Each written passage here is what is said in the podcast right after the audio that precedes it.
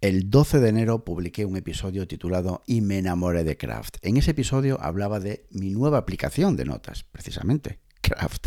Básicamente me centré en la experiencia y las sensaciones a la hora de usar esta magnífica aplicación, que realmente además fue lo que me enamoró de ella. Bueno, creo Sí, quiero recordar que tocamos también temas de estructura y cómo se organiza Craft en el sentido de elementos básicos. Hoy vamos a continuar hablando de craft.doc. Esa es la web donde puedes encontrarlo. Una auténtica maravilla. Hola, ¿cómo estás? ¿Cuánto tiempo? Creo que fueron tres semanas, ¿verdad? Soy José María Villarmea y ayudo a profesionales y equipos a potenciar su efectividad a través de psicoproductividad personal. Bienvenidas, bienvenidos. Pero antes de comenzar, quiero hablaros de mi nuevo proveedor de hosting, es decir, donde alojo mis webs. Querido Luis Estevez, Estevez llevaba meses, quizá algún año, hablando de las bondades y maravillas de SiteGround. Y bueno, por varios motivos que no, que no vienen al caso, tocaba cambiar de proveedor, así que me decidí por SiteGround.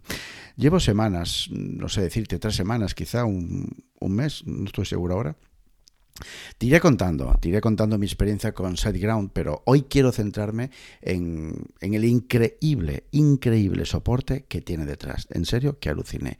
Pero nunca, nunca, nunca, son tres nunca, ¿sí? Me habían dado una solución tan rápida y eficaz a los tickets que iban surgiendo en el sentido de la migración del hosting de un proveedor a otro. Y en serio, ¿eh? no estoy exagerando.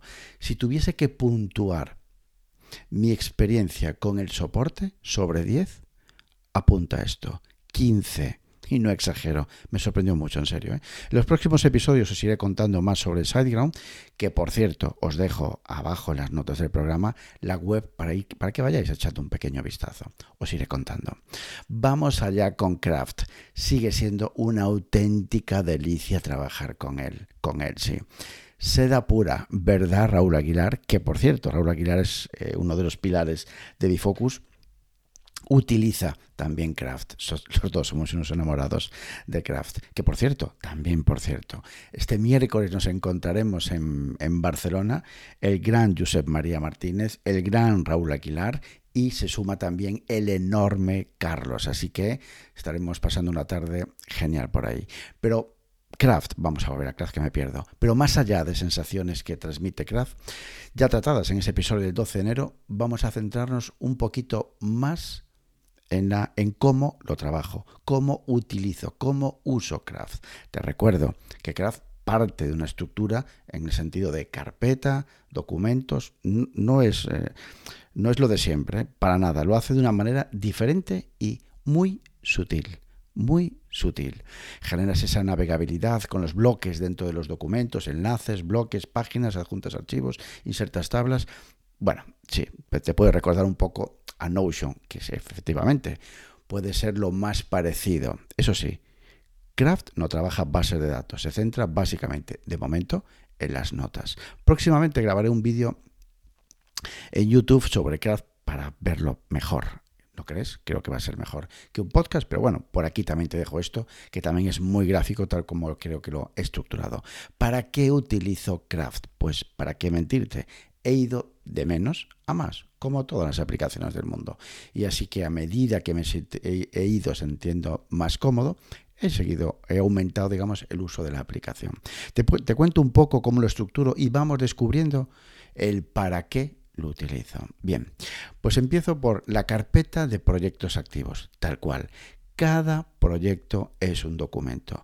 Mis proyectos, que el 85% o 90% son formaciones y o consultorías, tengo una estructura inicial en cada uno de los proyectos exactamente igual en todos esos proyectos, que es un apartado de administración para meter las, las, facturas, las propuestas, las notas relacionadas con la admin o administración del proyecto, otra, em, otro documento, otra, otra página, mejor dicho, llamado notas y reuniones, donde voy pues eso, eh, almacenando y guardando esas notas y reuniones que voy teniendo con el cliente.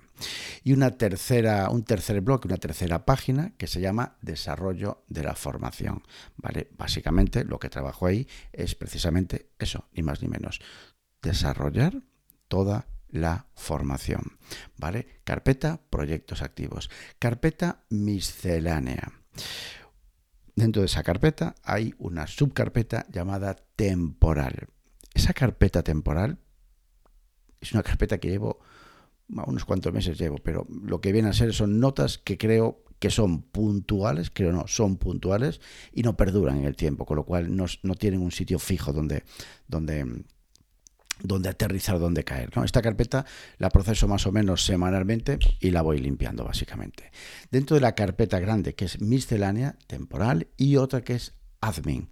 En esta carpeta tengo notas relacionadas con la administración de mi negocio. Son notas, no guardo facturas. Las facturas las guardo directamente en Google Drive. Otra carpeta dentro de la carpeta miscelánea, recuerdo temporal, administración comercial. Básicamente notas relativas a oportunidades comerciales, acuerdos de colaboración, plantillas de email, tablas de clientes sectorizados, por ejemplo, también tengo, flujos de propuestas comerciales y creo que también aquí tengo, sí, sí, el almacén de propuestas comerciales. ¿Vale? Sí, sí. Todas las, las, propuestas que yo hago, hay un almacén ahí de propuestas comerciales en PDF. Y por supuestísimo, notas de reuniones que voy teniendo genéricas y que inicialmente no están relacionadas con un proyecto. Ahí, carpeta eh, raíz miscelánea, temporal, administración, comercial y notas de reuniones. Otra carpeta llamada web internet.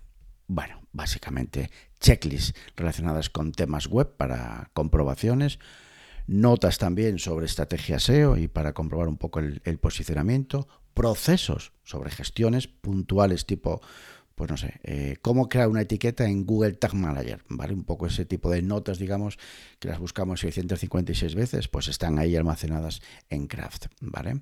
Así que carpeta de proyectos activos, carpeta de miscelánea, dentro de carpeta miscelánea, temporal administración comercial, web, internet, una carpeta raíz también que es recursos, y aquí englobo todos los recursos relacionados con las formaciones. Sí, todos están en Craft, desde archivos, plantillas como la bienvenida a la formación, guías, consejos relacionados con mis servicios, todos los recursos de las formaciones están aquí en Craft.